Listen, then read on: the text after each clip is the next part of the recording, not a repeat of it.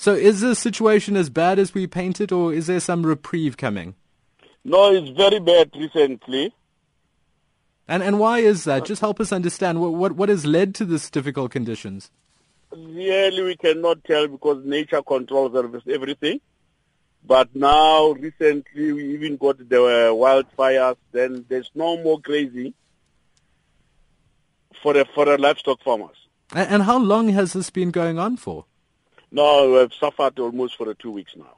And, and what sort of size of land are we talking about here? Is this affecting one or two farmers, or really the the entire province? No, no, no, no. It's not two farmers. It's more than that. But I don't have the correct statistics now. As even this the past weekend, there were some. Uh, farmers that were burned down in the area of Kestell and QwaQwa. So really, I don't have the correct statistics, but now it's very bad this side. Mm, so, so what can what can you do to help those farmers, uh, you know, to make up for this situation? Presently, there's nothing. We have requested the Free State Land Board to assist with the bales if they happen to have one.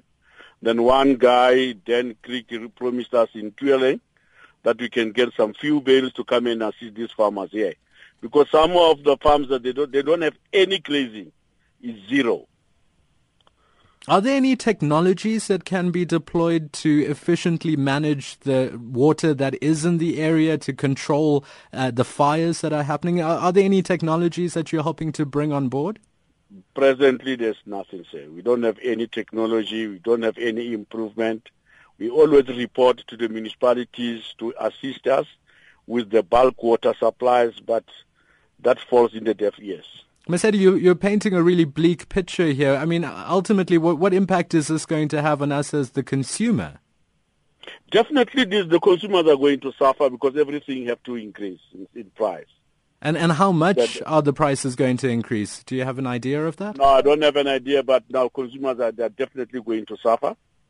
You take you take now the cash crop farmers; they have not started preparing the land because it is very dry the livestock farmers, they don't have grazing. Automatically, the meat price is going to increase.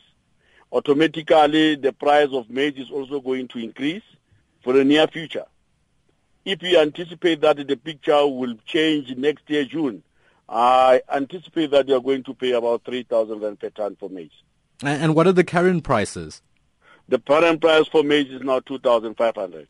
So it could increase quite a bit more. I mean, is Definitely it, it, to be more. Is, is there a possibility that you know South Africa could be importing more maize and meat in order to offset some of these costs?